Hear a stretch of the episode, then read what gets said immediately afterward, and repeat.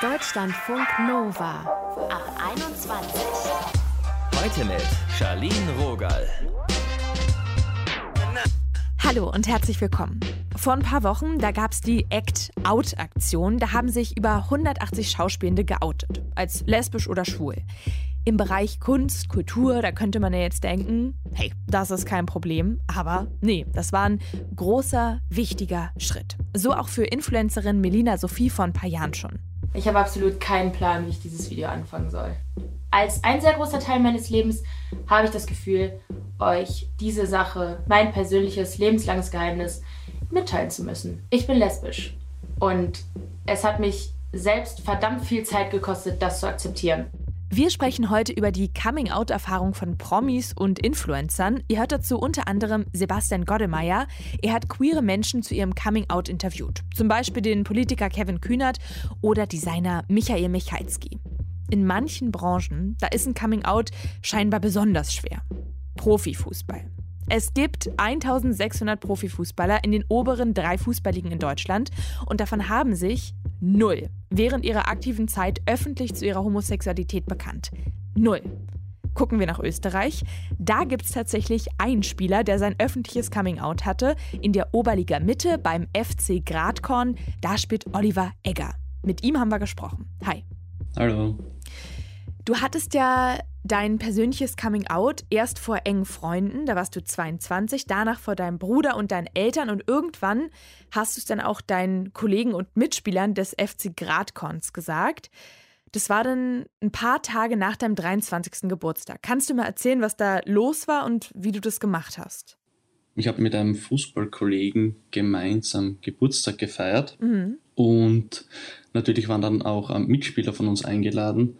Und ich habe damals schon einen Freund gehabt, der war natürlich auch eingeladen und der ist dann etwas später nachgekommen und wie dann kommen ist, ähm, dann ja, haben wir uns einfach angeschmust und dem Rest war es dann einfach komplett klar und ich habe nicht mehr irgendwie großartig etwas erklären müssen. Wie waren da die Reaktionen? Einfach ganz normal, wenn du sagst, es war alles klar? Ja, schon. Also meine engsten Freunde haben dann natürlich schon auch erzählt, dass man schon gesehen hat, ja, wie sie große Augen gemacht haben, mhm. wie so ein bisschen geduschelt worden ist.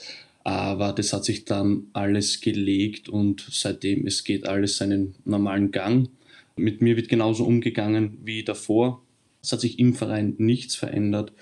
Ja, alles ist gut. Bei dir scheint es ja erstaunlich einfach gewesen zu sein, das Coming Out. Warum glaubst du, zögern dann immer noch so viele Menschen zu ihrer Sexualität öffentlich zu stehen, gerade auch im Fußballbereich? Es gibt da eine ähm, Studie der Sporthochschule Köln, die besagt, dass ein Drittel ähm, der queeren Menschen sich in Sportvereinen nicht outen oder auch wenn sie ins Gym gehen oder so, weil sie einfach Angst vor, vor Ausgrenzung haben, vor Diskriminierung, sogar auch Angst vor Gewalt. Und wir sind irgendwie da im Fußball noch so, dass irgendwie ist Homosexualität noch so das letzte Tabuthema. Ja? Immer wieder, wenn äh, darüber geredet wird, da gibt es ja gerade eine Debatte in Österreich, was das österreichische Bundesheer ähm, betrifft, es hat immer so etwas Anrüchiges. Ja? Keiner mag darüber reden, solange es ein Thema wird, wird es verschwiegen. Und viele haben natürlich auch Angst vor den Reaktionen der Fans, vor den Reaktionen ähm, der Mitspielerinnen und Mitspieler oder auch natürlich der Gegenspieler. Und das ist eben ein sehr ganz, ganz großes Problem. Und was natürlich auch dazu beiträgt, das ist die Sprache. Weil solange Schwul und Schwuchtel nicht nur auf Schulhöfen, ja, sondern auch im Fußballverein mhm. gang und gäbe sind, wird eben Schwulsein immer mit etwas Negativem assoziiert.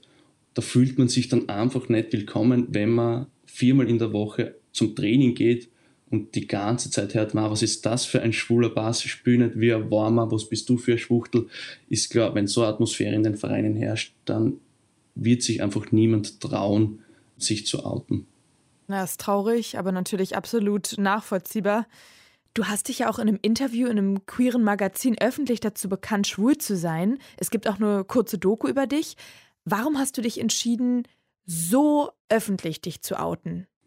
Das ist eigentlich zufällig passiert, weil eben mich zwei Redakteure von diesem queeren Magazin angeredet haben. Mhm und haben dann eben gefragt, ob ich nicht ähm, dass er Vorbildwirkung einnehmen möchte mhm. und für ein Interview zur Verfügung stehe, einfach, dass man da Menschen ermutigt. Und da habe ich dann eingewilligt und dann hat es irgendwie so einen kompletten Dreh und einen Spin angenommen. Plötzlich war ich einmal komplett in der Öffentlichkeit und da habe ich dann auch schon gemerkt, dass ich mit meiner Geschichte schon auch Verantwortung trage und die Verantwortung auch sehr gerne trage und einfach, ähm, wie gesagt, ein Vorbild sein möchte. Eben ein Vorbild sein möchte für all jene, denen es vielleicht so geht wie mir, weil ihr habt leider das Vorbild im Fußball nie gehabt, das ich eigentlich gebraucht hm. hätte. Du wirkst irgendwie so wahnsinnig entspannt. Hattest du nicht dann doch irgendwie auch Respekt vor diesem Schritt, also dich gerade im Fußballkontext zu outen? Ich glaube, das war ein bisschen zu einer Zeit, wo ich entschuldige jetzt die Ausdrucksweise, so eine Scheiß drauf Mentalität an den Tag gelegt habe, mhm. weil es mir dann wirklich zu bunt worden ist, diese ganze Versteckspielerei. Das glaube ich, ey. Weil, wie gesagt, ich habe mit 22 geoutet und wissen hätte es müssen mit spätestens 16, 17, 18.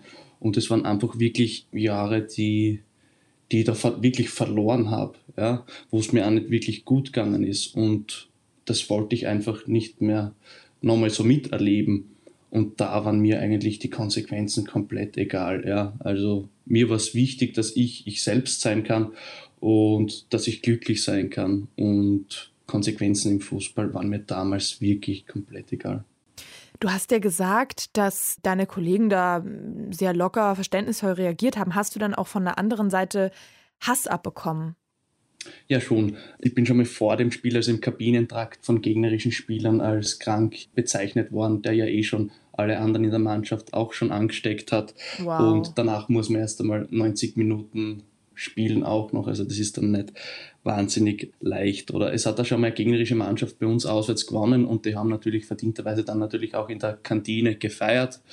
Und ja, und wie ich dann mit meinen Mannschaftskollegen, wie wir dann nach Hause gegangen sind, ist uns nachgeschrieben worden, ja, schau, da geht jetzt die Schwuchtelpartie und ja, ist sehr entbehrlich, aber ich kann mich immer zu 100% auf meine Mitspieler ähm, verlassen, die stehen mir bei, die verteidigen mich und da können mir so ein paar so, so homophobe Kasperl ähm, nichts anhaben. Was sagst denn du zu der Aussage von Philipp Lahm, sich besser nicht während der Karriere zu outen, sondern danach? Was rätst denn du da? Es ist eine ganz, ganz schwierige Aussage von Philipp Lahm, weil er einfach so eine Persönlichkeit ist im deutschen Fußball und im deutschen Verband, dass es sehr sinnvoll oder sinnvoller gewesen wäre, wenn er gesagt hätte, wenn sich jemand outet, äh, ein Aktiver, dass er ihn unterstützt und dass er die Unterstützung vom Verband hat und von der mhm. Liga. Ja, dass er einfach jede Unterstützung bekommt, ähm, die man da auch braucht. Weil solche Aussagen wenn es dann so weitergeht, ja, dann hören wir die gleiche Aussage in fünf Jahren, die gleiche Aussage in zehn Jahren und es wird sich dann nichts ändern, wenn alle so denken. Aber man muss dem Philipp Lahm natürlich auch zugute halten. Ähm, das ist einer der wenigen Spieler, die sich wirklich schon auch seit längerem mit dem Thema Homosexualität und Fußball beschäftigen und also etwas glückliche Aussage, aber trotzdem, ähm, Philipp Lahm ist da schon auch sehr engagiert. Es gab auch vor kurzem eine Aktion in Deutschland, da haben sich rund 800 Fußballer und Fußballerinnen öffentlich mit homosexuellen Fußballer und Fußballerinnen äh, solidarisiert. Glaubst du, es entsteht da gerade ein neues Klima, dass Coming-outs einfacher werden? Oder ist das alles ein bisschen heiße Luft und es ändert sich nicht wirklich was? Hm, das ist natürlich immer trügerisch, ja, wenn man jetzt so irgendwie so eine Aufbruchstimmung hat äh, mit dieser Aktion, die ich persönlich auch großartig finde. Aber es darf halt nicht immer nur bei solchen Aktionen bleiben, sondern es müssen halt wirklich nachhaltige Veränderungen getroffen werden. Weil diese Aktion, die jetzt die elf Freunde da gemacht haben, ja, da haben die Vereine mitgemacht, weil sie eben von, vom Magazin Elf Freunde kontaktiert worden sind sehr wenige, und ich, ich spreche da aus persönlicher Erfahrung mit Vereinen aus der österreichischen ersten und zweiten Liga, sehr wenige Vereine machen einfach von selbst aus etwas ja, und versuchen von selbst aus ähm, die Situation zu verbessern. Viele brauchen einfach den berühmten ähm, Tritt in den Hintern, bis dann einmal endlich etwas gemacht wird. Und man muss auch die gesellschaftliche Vielfalt in den Vereinen einmal anschauen. Da muss sich auch einmal etwas bewegen. Wie viele Frauen sind in leitenden Positionen in Fußballvereinen. Ja? Wie viele Menschen mit Migrationshintergrund sind in den Vereinen? Ja? Da muss man einmal ansetzen, weil ähm, ich glaube, heute ist ein Artikel erschienen von Ronny Blaschke auf sportschau.de Und der hat da wirklich ein super ähm, Statement gesagt. Und er sagt, nicht der schwule Spieler sollte die Bürde haben, die Bundesliga zu liberalisieren. Gesellschaftliche Vielfalt beginnt nicht erst mit dem Coming Out. Und genau das ist es. Man muss eben nachhaltig die Struktur ändern und die Atmosphäre verbessern in den Stadien, auf den Tribünen, in den Vereinen, dass eben nicht dann ein einzelner Spieler da die Bürde hat, den ganzen Druck auf sich zu laden und erst dann, wenn sich jemand outet, dann auf einmal wird etwas gemacht, sondern man muss im Vorhinein einfach schon vieles verbessern, aber nicht nur im Fußball und in den Vereinen, sondern auch gesamtgesellschaftlich. Hattest du irgendwann mal den Moment, wo du auf dein Coming Out geblickt hast und dachtest, Mann, hätte ich es mal nicht gemacht? Nein, nie. Mir geht es seitdem so gut wie noch nie. Also überhaupt nichts Negatives. Also ich würde es jederzeit wieder genauso machen, wie ich es gemacht habe. Das sagt Fußballer Oliver Egger. Danke, Oliver, dass du dir Zeit genommen hast. Gerne. Danke für die Einladung. Ciao. Ciao.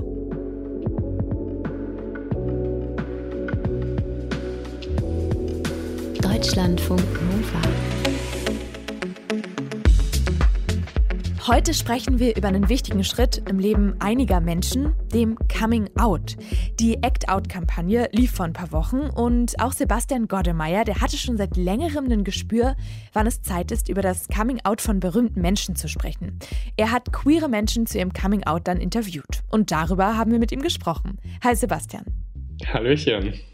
Das wäre ja extrem schön, wenn ein Coming Out easy peasy wäre, überhaupt kein großes Ding. Ist es aber nicht. Warum ist das so? Weil es einfach gesellschaftlich noch wahnsinnig viele Stigmata gibt. Ich werde es ganz oft jetzt gerade gefragt, warum so Coming-Outs immer noch so wichtig sind. Haben wir da nicht alle genug drüber gesprochen? Und die Antwort ist nein, haben wir nicht. Du hast gerade schon Act Out angesprochen. Da sagen ja die SchauspielerInnen, dass sie oft Rollen nicht bekommen und Probleme haben, gebucht zu werden. Und auch, dass da ein Coming-out immer wieder mit ja, Konsequenzen belegt ist. Ich habe auch einen Bekannten, der ist Moderator und mhm. der outet sich nicht öffentlich, weil er ganz genau weiß, dass er dann in seinem Beruf eingeschränkt sein wird. Und genau deswegen ist es aber so wichtig, dass wir darüber sprechen. Und es geht halt über diese beruflichen Sachen hinaus. Also wenn ich mit meinem Freund durch die Straßen gehe, dann wird uns hin und wieder auch mal schwul oder Schwuchtel hinterhergerufen. Und das sind halt Probleme, die immer noch da sind. Und genau deshalb ist es so wichtig, darüber zu sprechen. Das heißt, die Branche, sag ich mal, die Künstlerinnenbranche ist da ein Aspekt, aber da gibt es noch weitaus mehr.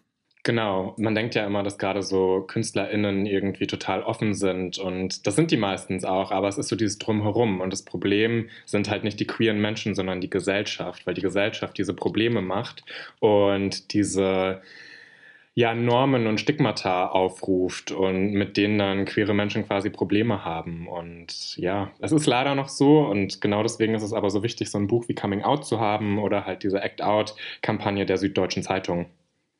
Wenn du jetzt sagst, das ist immer noch so stigmatisiert, dann stelle ich es mir irgendwie auch ein bisschen schwierig vor, an Interviewpartner und Partnerinnen ranzukommen. Manchmal ist es das, ja. Ich habe im Prozess des Buchs gemerkt, dass zum Beispiel lesbische Frauen sich nicht gerne äußern und auch transidente Personen eher schwer zu bekommen sind. Warum glaubst du denn, wollten sich eher Frauen nicht so öffentlich äußern dazu? Ich habe darüber natürlich sehr viel mit meinen Freundinnen gesprochen, mit meinen lesbischen Freundinnen, weil ich mir als Mann jetzt auch nicht unbedingt anmaßen möchte, für lesbische Frauen zu sprechen. Ich habe mich aber natürlich gewundert, woran das liegt. Und ich hatte natürlich auch eine Vermutung.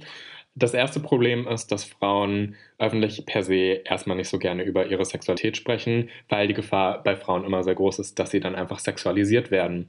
Der zweite Punkt ist, dass viele Frauen die Befürchtung haben, wenn sie über ihre Sexualität sprechen, nicht mehr so ganz ernst genommen zu werden oder auch, dass ihnen ihre beruflichen Qualifikationen oder sonst etwas abgesprochen wird. Ich habe meine Freundin für Weiß zum Thema Porno interviewt und mhm. sie ist Psychotherapeutin.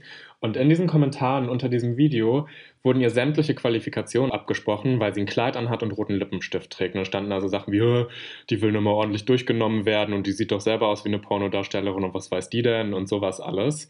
Und ich glaube, das ist einer der Gründe. Und der dritte Punkt ist bei wow, lesbischen Frauen ja. zum Beispiel, dass sie in ihrer Sexualität oft nicht ernst genommen werden. Also dass dann so Kommentare folgen wie, ja, du hattest noch nicht den richtigen Typen oder du musst nochmal richtig durchgenommen werden und so und dann bist du auch nicht mehr lesbisch. Aber da muss man ja auch wahnsinnig mutig sein, um da so öffentlich drüber zu sprechen, weil ich finde eigentlich, das denke ich immer bei dem Thema, geht es auch eigentlich keinen was an. Das ist, also ja, witzig, dass du es sagst bei queeren Personen fühlt sich das immer so an, als wäre das so ein Riesending. Wenn jetzt aber ein Heiko Maas auf seiner Website stehen hat, dass der eine Frau hat und zwei Kinder, dann outet der sich als heterosexuell. Fällt nur keinem Schwein auf. Wenn jetzt ein keine Ahnung, irgendein Schauspieler sagt, ich bin schwul, dann ist das einfach so ein Riesending. Oder mhm. wenn er mhm. sich mit seinem Freund zeigt, so wie Yannick Schümann zuletzt, dann wird darüber berichtet, weil es halt nicht in die Norm reinfällt.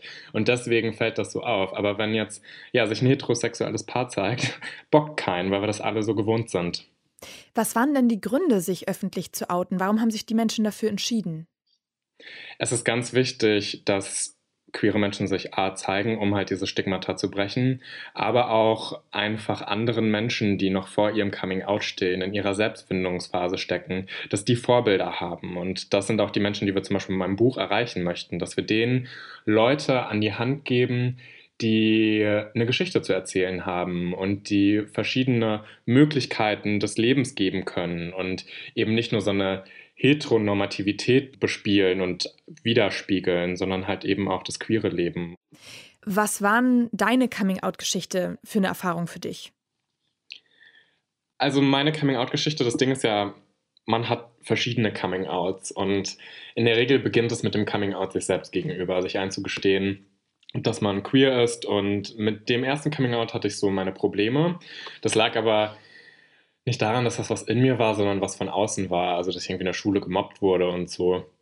Alle Coming-outs danach liefen relativ reibungslos. Also ich habe mich danach bei Freunden geoutet. Mhm. Die haben alle gut reagiert und waren so, ja, weiß ich schon, erzähl mir was Neues. Und auch mit Umzügen und so kam es dann immer wieder zu Coming Outs. Ich habe mich dann später meinem Vater gegenüber geoutet. Das lief auch super. Ähm, da hatte ich mich eine Freundin zu Besuch da und der war dann immer so, was geht denn hier mit den Mädels? Die laufen ja bei dir ein und aus. Und dann habe ich gesagt, Papa, ja, mit den Mädels geht gar nichts. Ähm, ich stehe auf Männer und damit war das dann auch erledigt. Und auch meiner ähm, 70-jährigen Oma habe ich mich dann kurz später gegenüber geoutet und die ist auch total cool damit und fragt immer, ja, wie läuft's mit deinem Freund und was gibt's Neues? Und von daher habe ich da Gott sei Dank in meinem engeren Kreis keine negativen Erfahrungen gemacht. Ich kenne das aber auf Partys oder so, dass dann Leute negativ reagieren, abwertend reagieren und das irgendwie komisch finden oder sagen, das ist ja eklig oder so. Und genau die Menschen möchte ich eigentlich erreichen mit meinen Texten und dem Buch, einfach da auch Aufklärungsarbeit zu ähm, leisten. Worin besteht der Unterschied, sich gegenüber Freunden oder der Familie zu outen im Vergleich zu Millionen von Followern? Ich glaube, bei Freunden und Familienmitgliedern hat man eher ein Gefühl dafür, was man für ein Feedback bekommt. Ich glaube, wenn jetzt eine Melina Sophie sich auf YouTube outet, dann ist sie in gewissem Maße machtlos über das, was sie da als Feedback bekommt. Sie hat ja auch gesagt in ihrem Kapitel und erzählt es da, dass es auch Hate gab in den Kommentaren und dass es Menschen gab, die das nicht gut fanden und die irgendwie gesagt haben, sie soll sich erhängen. Ähm, das ist natürlich wow. ziemlich krass. Auf der anderen Seite glaube ich aber auch, dass eben durch diese Distanz, die übers Internet entsteht, kommt das einem nicht so nah. Ich stelle mir es viel schlimmer vor, wenn auf einmal die Eltern sagen, oh Gott, nee, das geht jetzt gar nicht. Oder die beste Freundin sich auf einmal von einem abwendet. Deswegen kann ich mir vorstellen, dass vielleicht sogar das private Coming-out nochmal ein schwierigeres ist als das öffentliche. Wie wurde dir denn dieser Moment des Coming-outs beschrieben? Du hast ja gesagt, es ähm, sind auch manchmal mehrere, aber wie war das Gefühl, als es dann endlich raus war? Die meisten nehmen das tatsächlich absolut als Erleichterung wahr, ganz egal, wie dann die Resonanz des äh, Umfeldes ist. Eigentlich ist Coming Out immer ein wahnsinnig bestärkender Moment, weil man in diesem Moment das erste Mal so richtig zu sich selber steht und sagt, das bin ich, so liebe ich und so möchte ich leben und wenn man dann gerade schon in einer Beziehung ist, den oder die Partnerin zeigt und sagt, das ist die Person und ja, sich quasi das erste Mal auch mitteilt. Ne? Und ich glaube, oder auch wenn ich an meine Geschichte denke, ist das ein sehr selbstbestärkender Moment und ein sehr befreiender Moment. Und die Geschichten, die du gesammelt hast, würdest du sagen, die Mehrheit ist da eher positiv, empowernd oder doch eher abschreckend und dass man sich mal wieder Sorgen über die Gesellschaft macht? Also wenn die jetzt alle super abschreckend gewesen wären, hätte ich, glaube ich, dieses Buch nicht veröffentlicht. ähm, Also ich glaube, dass alles immer etwas Positives hat. Wir wissen nicht, selbst in einem Moment, wo sich eine Erfahrung vielleicht gerade negativ oder traurig oder drückend anfühlt, wir wissen nicht, was uns diese Erfahrung lehrt und was die aus uns macht. Und das ist eben auch oft die Quintessenz in einigen der Kapitel in diesem Buch, dass Menschen vielleicht auch Rückschläge erfahren haben oder Zurückweisungen und dass daraus aber immer etwas Gutes entstanden ist. Und genau darum geht es auch beim Coming Out, bedingungslos zu sich selbst zu stehen und dass das eigentlich die wichtigste Beziehung ist, die man im Leben haben kann kann. Und da gibt es ja zum Beispiel Bambi Mercurys Kapitel ist so eins. Ähm, das so eine Geschichte erzählt. Das sind am Ende manchmal die schönsten Geschichten, weil das wie so ein Phönix ist, der aus der Asche wieder neu aufersteht. Und ich glaube, aus diesen Geschichten können wir auch am meisten lernen. Was waren da die Coming-out-Geschichte? Ich meine, es ist wahrscheinlich länger, aber vielleicht kannst du mal abreißen von Bambi Mercury. Bambi hat nicht nur Ablehnung im außen erlebt, also äh, in der Schule und im Freundeskreis, sondern tatsächlich auch in der Familie. Und das war für Bambi alles gar nicht so einfach, sich da selber zu finden. Und sie ist dann von einem Ort zum anderen geflüchtet und hat lange gebraucht, sich selber zu finden und sich einzugestehen, wer sie ist um dann quasi die Drag Queen zu werden, die wir alle aus Formaten kennen, wie Queen of Drags auf Pro7. Und das fand ich war halt eine sehr bewegende oder ist eine sehr bewegende Geschichte. Genauso wie die zum Beispiel von Benjamin Patch, der in Amerika unter den Mormonen aufgewachsen ist, dem eigentlich jahrelang gesagt wurde, du darfst nicht queer sein, du musst so und so leben. Und er hat erst versucht, sich ähm, ja, dem anzubiedern und irgendwann hat es halt nicht mehr funktioniert. Und dazu noch als hatte er Probleme als schwarze Person in einer weißen Gesellschaft und er wurde adoptiert. Also da kamen mehrere Faktoren zusammen. Das ist aber alles im Buch nachzulesen. Das sagt Sebastian Godemeyer. Er hat sein erstes Buch veröffentlicht, Coming Out, queere Stars über den wichtigsten Moment in ihrem Leben. Danke, Sebastian, fürs Gespräch. Danke dir. Deutschlandfunk Nova. Unser Thema heute: Coming Out, wie sich Promis und Influencer damit fühlen. Heute ende ich hier so, wie ich begonnen habe, mit Influencerin Melina Sophie. Ihr Coming-out-Video auf YouTube hat inzwischen über 6 Millionen Views und das beliebteste Kommentar: Schön, wie glücklich du wirkst, freut mich für dich. Das lasse ich mal so stehen. Eine Reaktion, die ich allen queeren Menschen auf ihr Coming-out wünsche. Mein Name ist Charlene Rogal. Danke fürs Mitdenken und Mitfühlen. Deutschlandfunk Nova. Ab 21. 21. Die Podcasts jederzeit auch auf deutschlandfunknova.de.